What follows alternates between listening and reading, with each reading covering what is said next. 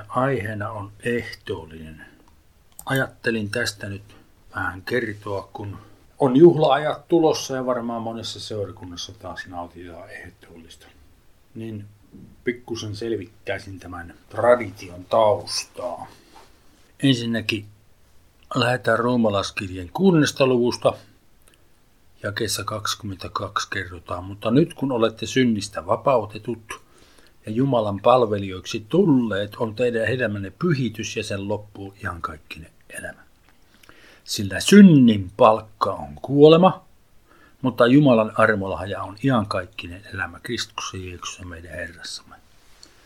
Siis tämä alkoi siitä, kun alussa kun Jumala loi taivaan ja maan, Eeva ja Adam lankesivat. Jumala sanoi, että siitä hyvä ja pahan tiedon puusta älkää syykö sinä päivänä, kun siitä syötte, pitää teidän kuolemalla kuoleman. Ja perkele sanoi, että ei, ette suinkaan kuole. Ja tätä valhetta on sitten julistettu lähestulkoon joka paikassa siitä lähtien. Mutta todellisuudessa synnin palkka on kuolema ja se on niin kuin aika iso ongelma. Nimittäin kun kuolee, niin ei elä. Ja sitten Jumala järjesti ratkaisun siihen. Välittömästi hän teki suunnitelma ja kertoi heille, että minä lähetän minun poikani ja sitten hänen kauttansa tulee elämä. Ja nyt katsotaan niitä keskeisiä asioita, mitkä toteutuivat Kristuksessa Jeesuksessa sitä varten, että me voisimme elää. Hebrealaiskirja 9. luvussa siellä yleisesti ottaen kerrotaan tästä aiheesta nyt. Tässä on pitkä pätkä. En aio perusteellisesti joka asiaa selvittää, mutta siitä tulee semmoinen tietty taustakuva, jonka jälkeen voimme keskittyä sitten kahteen tärkeäseen komponenttiin, jotka tarttis ymmärtää nimenomaan sitä ehtoollista koskien. Hebrea laskeli 9. luku 6. Kun nyt kaikki on näin järjestetty, menevät papit joka aika etumaiseen majaan Jumalan palvelusta toimittamaan. Siis siinä kuvataan vanhan testamentin laki ja sen lain toteutusta ja aarenlasten ja leiveläisten toimintaa ja niin edelleen. Ja seitsemän, mutta toiseen majaan menee ainoastaan ylimmäinen pappi kerran vuodessa, ei ilman verta, jonka hän uhraa itsensä edestä ja kansan tahattomien syntien edestä. Siis ilmestysmajan kaikkein pyhimpään menee ainoastaan ylimmäinen pappi. Kerran vuodessa. Ja kahdeksan. Näin pyhäinkin osoittaa, että tie kaikkein pyhimpään vielä on ilmoittamatta niin kauan kuin etumainen maja vielä seisoo. On siis kahdesta ajasta kysymys, vanhan liiton aika ja uuden liiton aika. Ja vanhan liiton aika on tämä ja kahdeksan vielä. Ja kesä yhdeksän, tämä nykyinen aika on se uuden liiton aika. Tämä on nykyistä aikaa tarkoittava vertauskuva, siis meidän aikaamme tarkoittava vertauskuva menneisyydessä. Ja sen mukaisesti uhrataan lahjoja ja uhreja, jotka eivät kykene tekemään täydellisiksi omassa tunnossaan sitä, joka Jumalan palvelusta toimittaa. Vaan jotka niin kuin ruuat ja juomat ja erilaiset pesotkin, tarkoittaa pesut, pesutkin ovat ainoastaan lihan sääntöjä, jotka ovat voimassa uuden järjestyksen aikaan asti. Eli eivät enää ole voimassa. Mutta kun Kristus tuli tulevaisen hyvän ylimmäiseksi papiksi, niin hän suuremman ja täydellisemmän majan kautta, joka ei ole käsillä tehty, se on, joka ei ole tätä luomakuntaa, meni, ei kauristen ja vasikkain veren kautta, vaan oman verensä kautta kerta kaikkiaan kaikkein pyhimpään ja sai aikaan iankaikkisen lunastuksen. Ja 13. Sillä jos kauristen ja härkäin veri ja hiehon tuhka saastaisten päälle vihmottuna pyhittää lihan puhtauteen, kuinka paljoa enemmän on Kristuksen veri hänen, joka iankaikkisen hengen kautta uhrasi itsensä viattomana Jumalalle, puhdistavaa meidän oman tuntomme kuolleista teoista palvelemaan elävää Jumalaa. Siis, ajatelkaa tätä, puhutaan kaudista ja härkää, vedestä ja niin edelleen. Siis hyppään tuonne jakeeseen 22, me luetaan tuo läpi kyllä, mutta, mutta tämä ymmärrys te, teillä se on, minä voin hypätä sinne. Siis jakeessa 22 sanotaan, niin puhdistetaan lain mukaan miltei kaikki verelle ja ilman veren vuodatusta ei tapahdu anteeksi antamista. Ja verenvuodatus edustaa kuolemaa. Niin nyt, kun ihmiset lankesivat, niin Jumala teki semmoisen väliaikaisen järjestelyn, että he uhrasivat eläimiä, jotka tapettiin, joiden veri vuoti. Ja sen seurauksena he saivat sitten syntinsä anteeksi. Ihmiset olivat tehneet syntiä, nämä eläimet eivät olleet tehneet. Enimmäkseen ne, nimenomaan nämä eläimet, mitä oli valittu, ne eivät olleet edes lihansyöjiä, niin ne voitiin uhrata ja se oli semmoinen osittainen sovitus, siis kun synninpalkka on kuolema, niin ne eläimet kokivat, jotka uhrattiin, niin sen palkan. Niiden veri vuoti.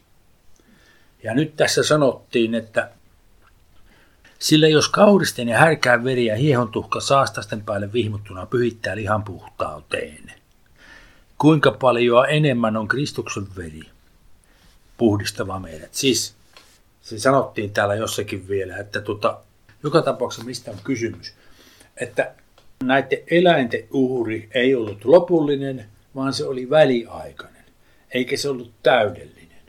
Mutta kun tuli Kristus, niin Kristuksen uhri oli täydellinen.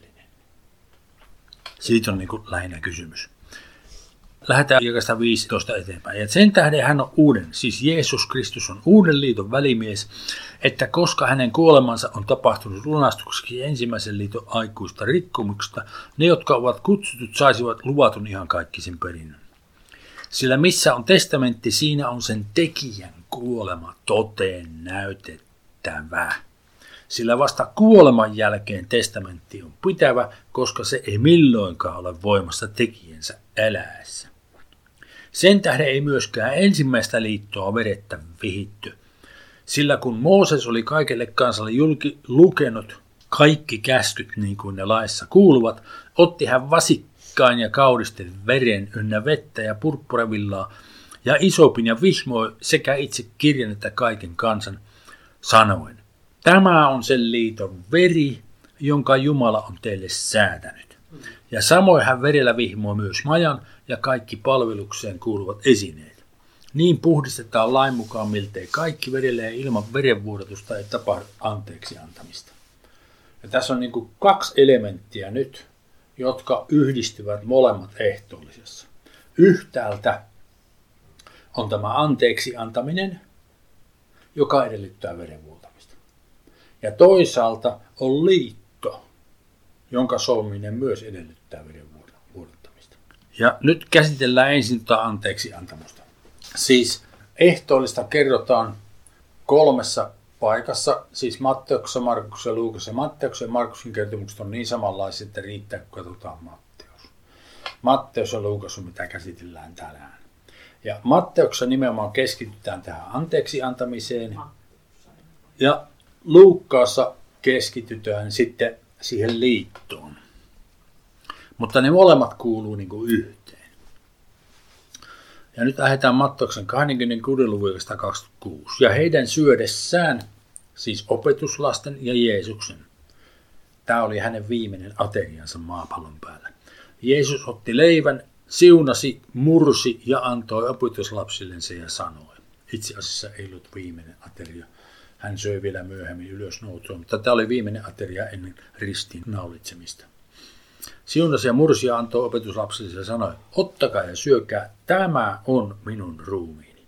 Ja hän otti maljan, kiitti ja antoi heille ja sanoi, juokaa tästä kaikki, sillä tämä on minun vereni, liiton veri, joka monen edestä vuodatetaan syntien anteeksi antamiseksi. Ja minä sanon teille, tästä edes minä en juo tätä viinipuun antia ennen kuin sinä päivänä, jona juon sitä uutena teidän kanssanne isäni valtakunnassa. Siis syntien anteeksi antamiseksi nimenomaan sen veri vuodatettiin. Niin kuin tässä sanotaan, että tämä on minun ruumiini. Niin se on kielikuva nimeltä metafora. Yleisesti ottaen monet kutsuu kaikkia kielikuvia sanalla metafora. Mutta metafora on ainoastaan tämä, kun sanotaan, että joku on jotakin. Ja se on niin kuin vertaava kielikuva.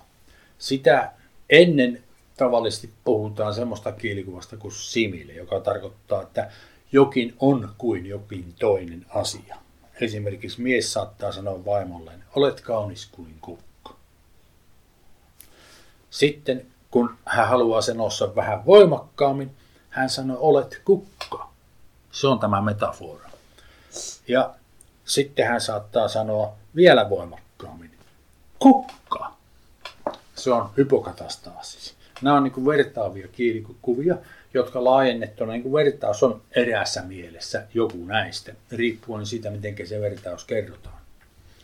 Mutta siis toinen esimerkki voisi sanoa, että mies tulee kotiin humalassa ja vaimo sanoo, olet kuin sika. Sitten hän sanoo, olet sika. Taas sanoo, sika. Niin tota, se niin kuin kohottaa sitä intensiteettiä. No tässä on ihan sama juttu. Siis tuo ei suinkaan tarkoita, että se viini on Jeesuksen verta. Tai että se leipä on Jeesuksen liha. Ei missään tapauksessa mitään sinne päinkään.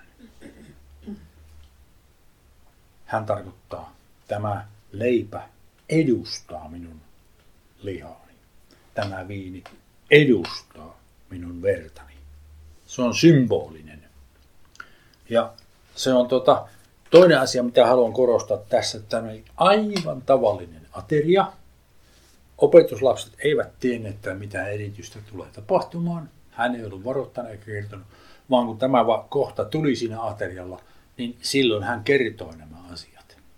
Ja myöhemmin voidaan sitten vielä lopussa katsotaan ensimmäistä korintolaiskirjasta, siellä kertotaan, ohje oli, että niin usein kun te tätä syötte ja tätä juotte, niin tehkää se minun muistoksi. Muistoateriasta on kysymys.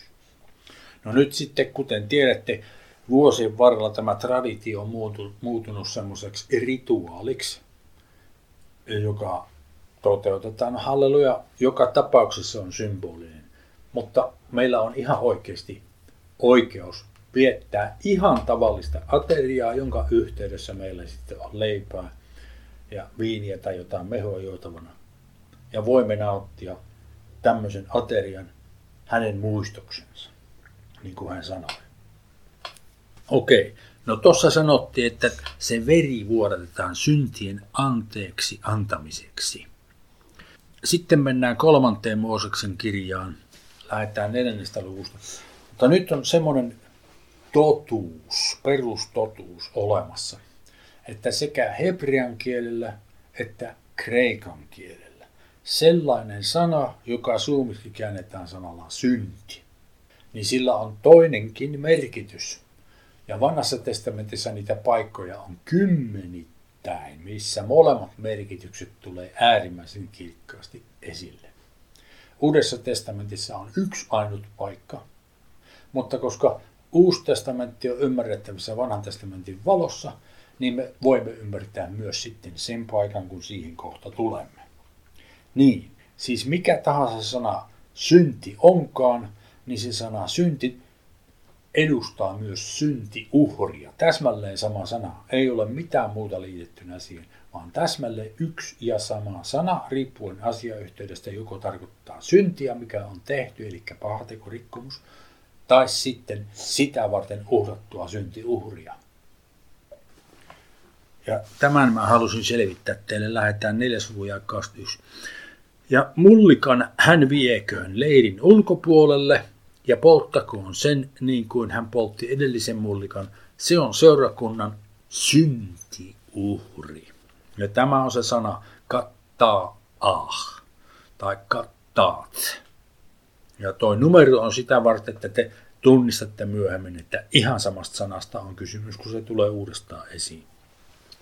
Tätä sanaa on ensimmäisen kerran käytetty ensimmäisen Mooseksen neljännen luvun seitsemän muistaakseni, missä Jumala puhuu Kainille.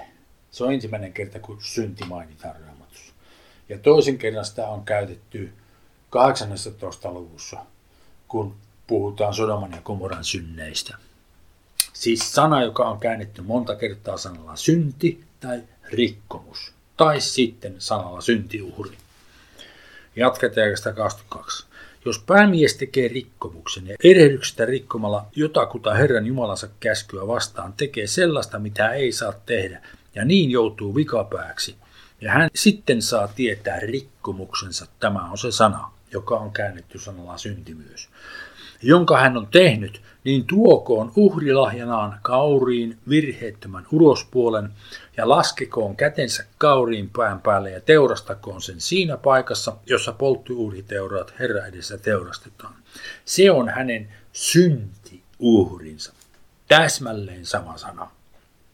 Niin yhdessä paikassa edustaa rikkomusta tai syntiä ja toisessa paikassa edustaa syntiuhria sen rikkomuksen vuoksi tai puolesta.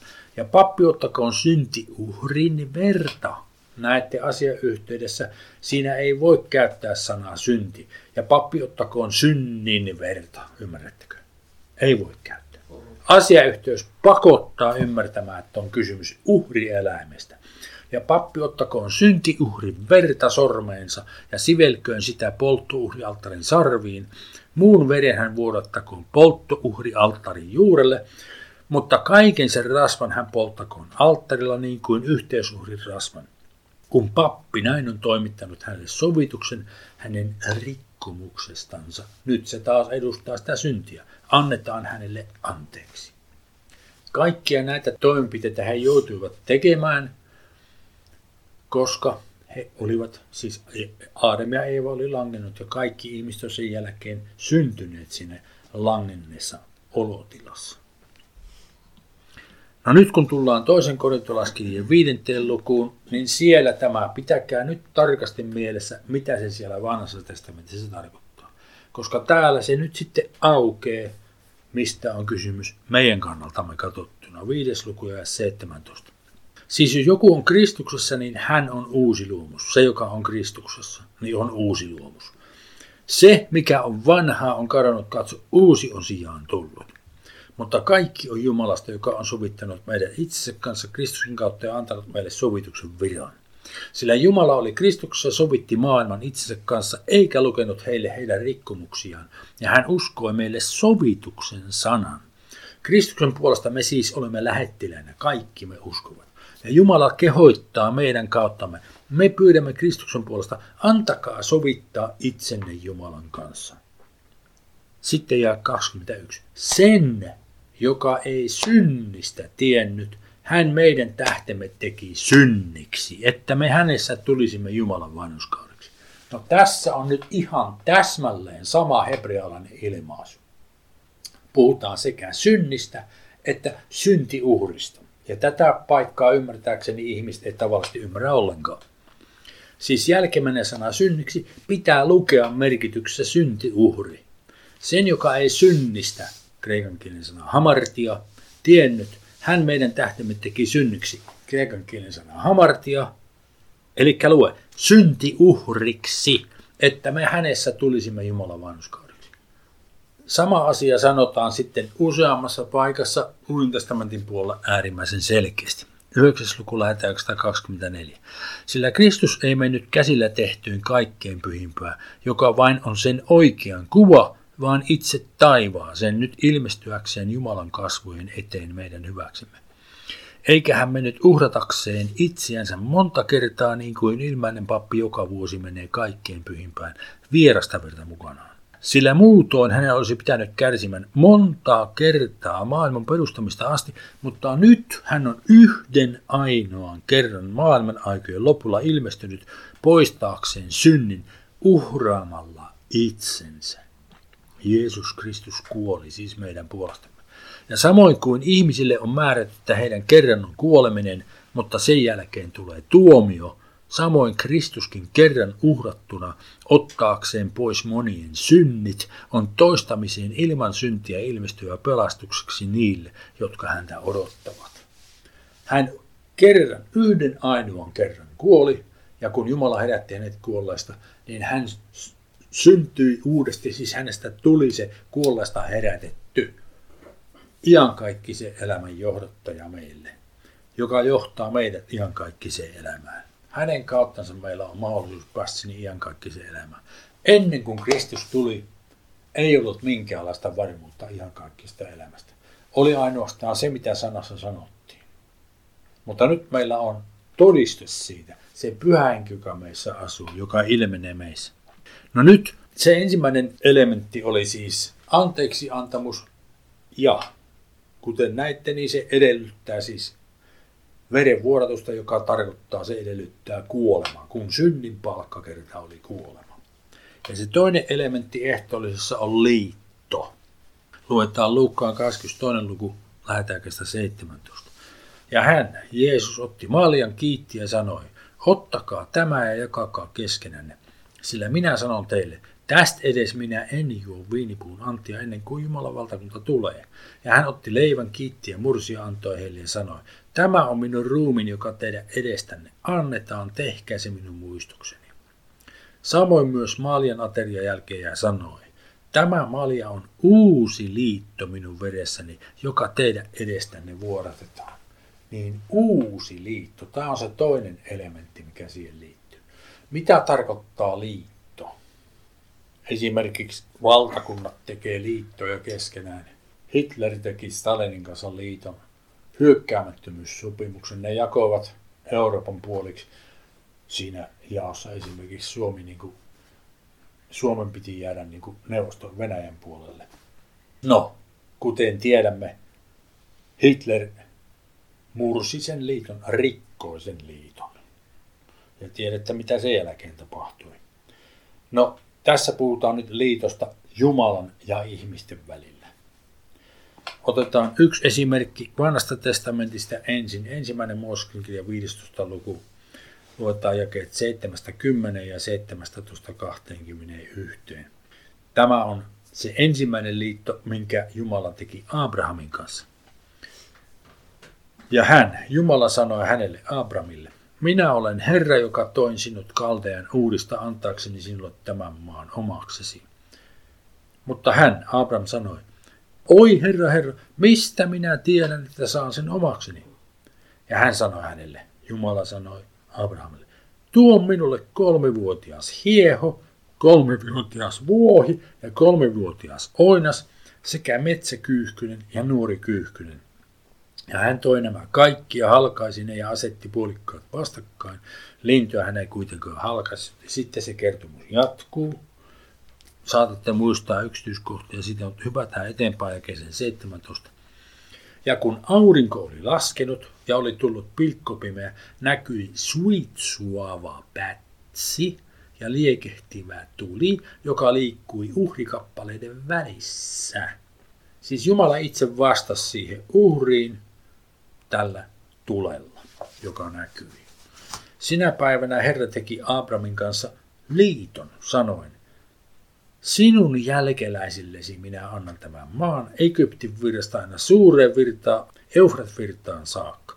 Geeniläiset, kenissiläiset, katmonilaiset, heetteläiset, perissiläiset, refalaiset, amorilaiset, kananilaiset, kirkarisilaiset ja ebusilaiset. Tämän Jumala lupasi Abrahamille, hän uudisti tämän lupauksen. Iisakille hän uudisti tämän lupauksen. Jaakobille hän uudisti tämän lupauksen Israelin kansalle. Ja lopulta kun tuli laki ja niin edelleen, niin koko kansa hyväksyi tämän liiton matkalla sinne luvattuun maan. Mennään toisen Mooseksen kirjan 24. lukuun lähetään jakesta yksi. Ja hän, Jumala sanoi Moosekselle, nouse Herran tykö, sinä ja Aaron, Naadab ja Abihu, ynnä 70 Israelin vanhinta, ja kumartukaa ja rukoilkaa taampana. Mooses yksinä lähestyköön Herraa, muut älkööt lähestykö, ja kansa älköön nousku sinne hänen kansansa.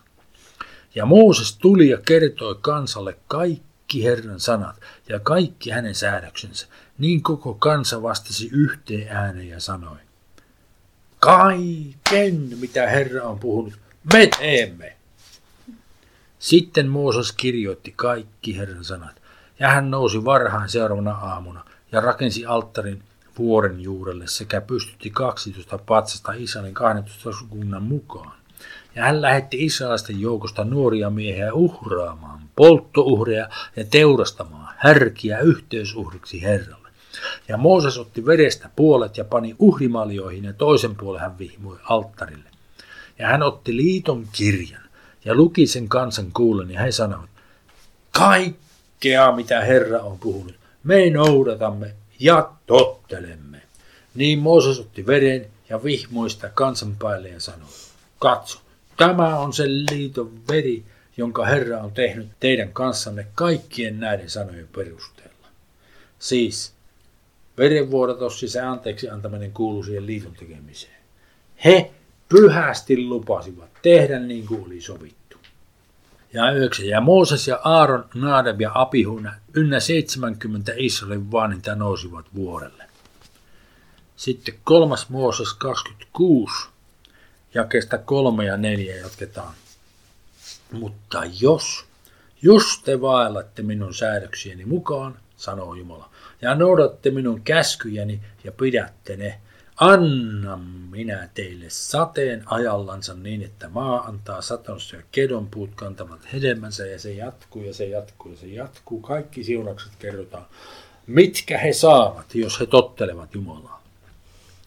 Sitten ja kesä yhdeksän, sama luku ja kesä yhdeksän jatketaan. Ja minä, Jumala, sanoo, käännyn teidän puoleenne ja tein teidät hedelmällisiksi ja annan teidän lisääntyä. Pidän liittoni teidän kanssanne. Minä pidän liittoni teidän kanssa. Mitä olen luvannut, sen minä tein. Ja te saatte syödä vanhaa viime vuoden satoja, te joudutte viemään vanhan pois uuden tieltä ja niin edelleen ja niin edelleen. Mutta sitten ekasä 14. Mutta jos te ette kuule minua, ettekä pidä kaikkia näitä käskyjä, vaan hylkäätte halpana minun ohjeeni ja teidän sielunne vieroo minun säädöksiäni, niin ette te pidä kaikkia minun käskyjäni, vaan rikotte minun liittoni, niin minäkin teen teille samoin ja rankaisen teitä hirmuisilla onnettomuuksilla, hivutustaudilla ja kuumella, jotka sammuttavat teidän silmänne ja näännyttävät sielunne, ja te kylvätte siemenenne turhaan, sillä teidän vihollisenne syövät sen, ja minä käännän kasvoni teitä vastaan ja niin edelleen. Sitten se kuvalla kuvataan perusteellisesti. Ja monta kertaa vielä uudestaan tulee nämä asiat esille siellä Mooseksen kirjoissa jo. Äärimmäisen selkeäksi tehtiin kansalle, että jos käännytte Jumalaa vastaan, niin nämä seuraamukset teillä on. No mitä he tekivät? He kääntyivät Jumalaa vastaan. Lopulta heidät karkotettiin pois maastansa. Niin kun he jotka oli siis Jumalan luvattu, erikoisesti siihen tarkoitukseen valittu kansa, eivät kyenneet toteuttamaan Jumalan tahtoa. Niin mitä jakua luulet, että niillä pakanoilla oli, jotka siihen aikaan eli? Mm. No joo. No nyt sitten kuitenkin Jumala järjesti, että hän lähetti oman poikansa kaikista näistä syistä. Kun kukaan ihminen ei kyennyt hänen tahtonsa elää mukaan elämään, mm. niin hän lähetti oman poikansa joka oli samanlainen kuin Aadam alussa, mutta sillä erotuksella, että hän ei koskaan langennut. Hän aina teki isänsä tahdon vapaasta tahdostansa. Hänellä oli kirkkaasti eri tahto kuin Jumalalla, mutta hän muutti mielensä ja teki mitä Jumala pyysi. Ketsemanassa ollessaan, ennen kuin hänet otettiin kiinni, hän kolme kertaa pyysi, jos olisi jollakin toisella tavalla mahdollisuus tämä toteuttaa, niin tehdäänkö niin? Mutta ei ollut. Hänen oli mentävä surmattavaksi, hänen oli mentävä kidutettavaksi ja hänen oli kuoltava. Ja se oli äärimmäisen raskas kuolema, kuten varmaan ymmärrätte. Mutta hän teki sen omasta vapaasta tahdostansa, koska hän tiesi, että Jumala herättää hänet kuollasta. Ja siitä tulee sitten iankaikkinen elämä kaikille muillekin, jotka tähän uskovat. Niin se ehtoollisateria on muistoateria siitä, mitä hän teki meidän puolestamme, jotta me saisimme elää. Se ei ole mikään semmoinen rituaali, eikä mikään pikku flippanti juttu, joka tehdään tuosta noin vaan joka kuukausi tai joka viikko ja niin edelleen sellaisena. Toisaalta meillä on etuoikeus ajatella tätä asiaa joka ikinen kerta, kun olemme. Mutta jos järjestetään erikoinen juhlaateria, niin ajatellaan, että se on ihan tavallinen ateria, jonka yhteydessä me toimitamme sitten nämä ohjeet, mitä ruvetaan lukemaan tässä ensimmäisen korintolaiskirjeen 11. luvussa. Vielä toinen elementti, siis samankaltaisuus tämän ehtoollisen ja sitten pääsiäisaterian välillä on. Niin kuin se kirkkaasti ilmastaan, että, että se pääsiäislammas, niin tota, Jeesus Kristus oli se lopullinen pääsiäislammas kaikkiin meidän puolesta. Niin se pääsiäislammas, kun uhrattiin, niin sen seurauksena kansa tuli terveeksi. Ei ollut yhtään kompastuvaista, sanotaan psalmissa, kun he lähtivät Egyptistä. Kaikki oli täysin terveitä. Ja ne pysyvät terveenä koko sen ajan, kun ne vaelsivat. Kengät ei kulunut, vaatteet ei kulunut. 40 vuotta. 40 vuotta tuli mannaa taivaasta joka päivä. Ei tarvinnut heidän tehdä päivääkään töitä ansaitakseen ruokansa. Ainoastaan keräsivät sen ja valmistivat ja söivät. Joo. Niin ne samankaltaisuudet on, on siis myös sen pääsiäisaterian kanssa. Siis ehtoollinen ei ole pääsiäisateria, mutta siinä on samankaltaisuuksia. Esimerkiksi lampaan liha, sen kun he söivät, he tulivat terveeksi samalla tavalla, kun me syömme sitä leipää, joka edustaa Jeesuksen ruumista, niin meillä on etuoikeus tulla terveeksi. On paljon parantumisia, jotka on tapahtunut ehtoollisella. Okei, lähdetään katsoa näitä ohjeita nyt ensimmäisen korintolaskirjan 11. luvusta. Ja 17. Mutta tätä käskiessäni en kiitä sitä. Siinä puhuttiin ensin tuota, siitä, että Kristus on miehenpää ja mies on vaimonpää ja, ja niin edelleen. Ja mitä, mitä tuota vaimon pitäisi peittää päänsä ja niin edelleen. Se oli edellinen aihe, ensimmäiset 16 jaetta. Mutta 17 jakeessa aihe muuttuu. Mutta tätä käskiessäni Paavali sanoi, en kiitä sitä, että kokoontumisenne ei tee teitä paremmiksi, vaan pahemmiksi. Sillä ensiksikin olen kuullut, että kun kokoonnutte seurakunnan kokoukseen, teillä on riitaisuuksia keskenänne ja osittain sen uskonkin. Täytyyhän teidän keskuudessanne olla puolueitakin, että kävisi ilmi, ketkä teistä kestävät koetuksen. Kun te näin kokoonnutte yhteen, niin ei se ole Herran. Siinä on sana kyriotees, joka on adverbi tai adjektiivi, tarkoittaa kuuluva, Herralle kuuluva, kyriotees. Niin ei se ole Herralle kuuluvan aterian nauttimista sillä syömään ruvettaessa kukin rientää ottamaan etensä omat ruokansa. Ja niin toinen on nälissään, kun sillä ei ole paljon, ja toinen juovuksissa, kun sillä on runsaasti. Eikö teillä sitten ole muita huoneita niissä syödäksenne ja juodaksenne? Vai halveksitteko Jumalan seurakuntaa ja tahdotteko häväistä niitä, joilla ei mitään ole? Mitä minun on teille sanominen? Onko minun teitä kiittäminen? Tässä kohden en kiitä, sillä minä olen saanut Herralta sen, minkä myös olen teille tiedoksi antanut, että Herra Jeesus sinä yönä, jona hänet kavallettiin, otti leivän, kiitti, mursi ja sanoi, tämä on minun ruumiini, siis edustaa minun ruumistani, joka teidän edestänne annetaan, tehkää tämä minun muistukseni.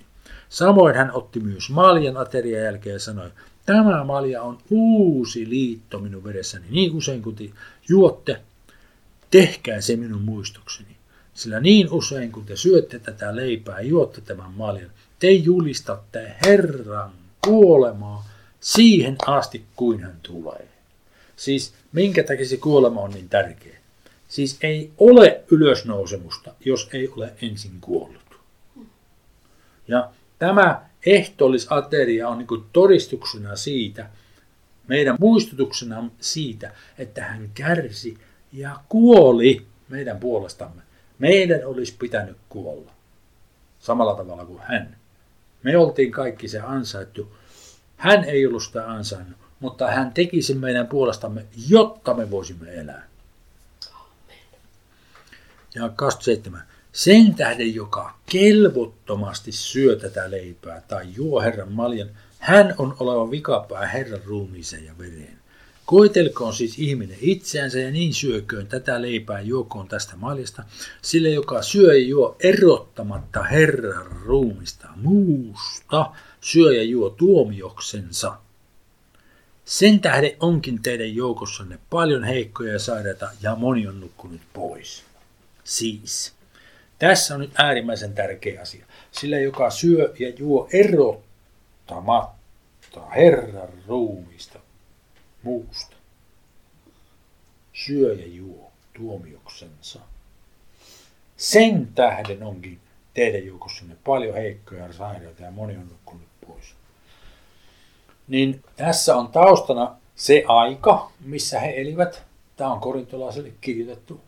Rooman vallan aikana, Rooman vallan aikana oli lähes joka viikko, joinakin viikkoina useampana päivänä, joku juhlapäivä, jonkun keisarin tai jonkun sodan tai jonkun voiton tai jonkun kunniaksi. Niitä oli siis ihan hirveästi. Joidenka kunniaksi he saattoivat viettää sitten ryyppäjäisiä tai mässinkejä, mässäyksiä. Meidän kulttuurissa me jossain määrin voimme ehkä mieltää niin kuin joulu, jouluateria, joulupäivät, joululoma saattaa joillekin merkitä juuri sitä, että, että silloin syödään paljon. Joillekin toisille se saattaa merkitä sitä, että juodaan paljon. Ja sitten monesti joulun jälkeen, kun ihmiset tulee töihin, niin oli kollegoilla tapana sanoa, että nyt mulla on niin vyö on 5 senttiä tai 10 senttiä pitemmällä kuin ennen joulua, sen takia tuli syötyä niin paljon jouluna. No sitten vastaavanlaisia juhlia Suomessa esimerkiksi sen joulun lisäksi on uusi vuosi. Mahdollisesti syödään paljon, mutta ainakin ryypätään tavallisesti. Tai vappu. Tai juhannus ja niin edelleen. Sitten sen lisäksi vielä, jos nämä ei riitä, niin keksitään vielä lisää. Samantyyppistä tilanteesta oli kysymys siellä, että ihmiset eivät erottaneet tämmöistä seurakunnan yhteistä illallisen viettoa niin näistä muista juhlaaterioista. Käyttäytyvät siellä aterilla ihan samalla tavalla kuin missä mäs, mässäyksessä myös. Ja siitä syystä sitten Paavali sanoi, tämä on syy, minkä teki teillä on sairaita ja kuolleita siellä. Tätä ei ymmärtäisi, jos ei ymmärtä sitä, sitä taustaa, mikä siihen kulttuuriin kuuluu. Mutta sitten kun mennään eteenpäin ja 31. Mutta jos me tutkisimme itseämme, ei meitä tuomittaisi. Sitten nuo sanat, jotka mä oon alleviivalla. Mutta kun meitä tuomitaan, niin se on meille Herran kuritusta. Ensinnäkin toi sana kuritus tarkoittaa kasvatusta tai opetusta. Lapsen kasvatusta tai opetusta. Eli sanatarkasti olisi ymmärrettävissä nuo sanat noilla kursivin sanoilla, mutta ollessamme tuomittavina meitä opetetaan tai kasvatetaan Herran toimesta. Siis tuomittavina oleminen on itse asiassa mitä hän tässä just tekee. Hän kirjoittaa heille, että se mitä te teette ei ole hyvä. Herra ei tykkää siitä mitä teette. Tehkää, muuttakaa mielenne. Siis siinä ei suoranaisesti, tuo tuomio ei tolla kohtaa suoranaisesti edusta niitä seuraamuksia, että he olivat sairaita ja kuolleita. Koska siis Herran kuritus, Herran ohjus, heidän kasvatus ei ole sitä, että Herra tappaa tai antaa sairauksia. Herra ei toimi niin. Herra kertoo, että mitä te teette ei hyvä. Muuttakaa, mitä te teette. Tunnustakaa syntinne, tehkää porannus, lopettakaa tekemästä noin. Niin sitten te voitte hyvin. Sitten te tulette terveeksi. Sitten te voitte elätte pitkään ja niin edelleen. Siitä on kysymys tällä kohtaa asiayhteydessä. Ja 31. Mutta jos me tutkisimme itseämme, ei meitä tuomittaisi. Ai, minä luin sen jo. Mennään jälkeen 33. Sen tähden veljeni, kun kokoonnutte aterioimaan, siis seurakuntana, odottakaa toisianne, jos kenellä on nälkä syököön kotona, ette te kokoontuisi tuomioksenne mässäilemään. Muista seikosta minä säädän sitten kuin tulen. Siis kun asetetaan tämä siihen kulttuuriympäristöön, minkä ymmärrämme silloin olleen Rooman vallan alla, niin suhteellisen selkeästi voimme ymmärtää, mistä on kysymys. No nyt tästä, kuten tiedätte, niin on pikkuhiljaa kehittynyt semmoinen traditio, viitetään ehtoon, se ei se mitään haittaa. Siis tota, kunhan ymmärtää, mistä on kysymys, niin sitä ehtoollista voi nauttia kenenkä tahansa uskovan kanssa missä tahansa kirkossa, minne haluaa mennä. Mutta meillä on myös etuoikeus järjestää ihan tavallinen iltaateria keskenemme nauttiaksemme ehtoollista. Muistetaan vaan, päätetään mitkä paikat luetaan ja otetaan aikaa siihen, että voimme keskittyä ja kukin sydämessämme sitten sekä tunnustaa kaiken sen, mikä meitä rasittaa, kaiken sen pahan, mitä olemme itse mahdollisesti tehneet tai mitä meille on tehty. Tuodaan se Herran eteen ja, ja sitten kaikki ne vaivat, mitä meillä on.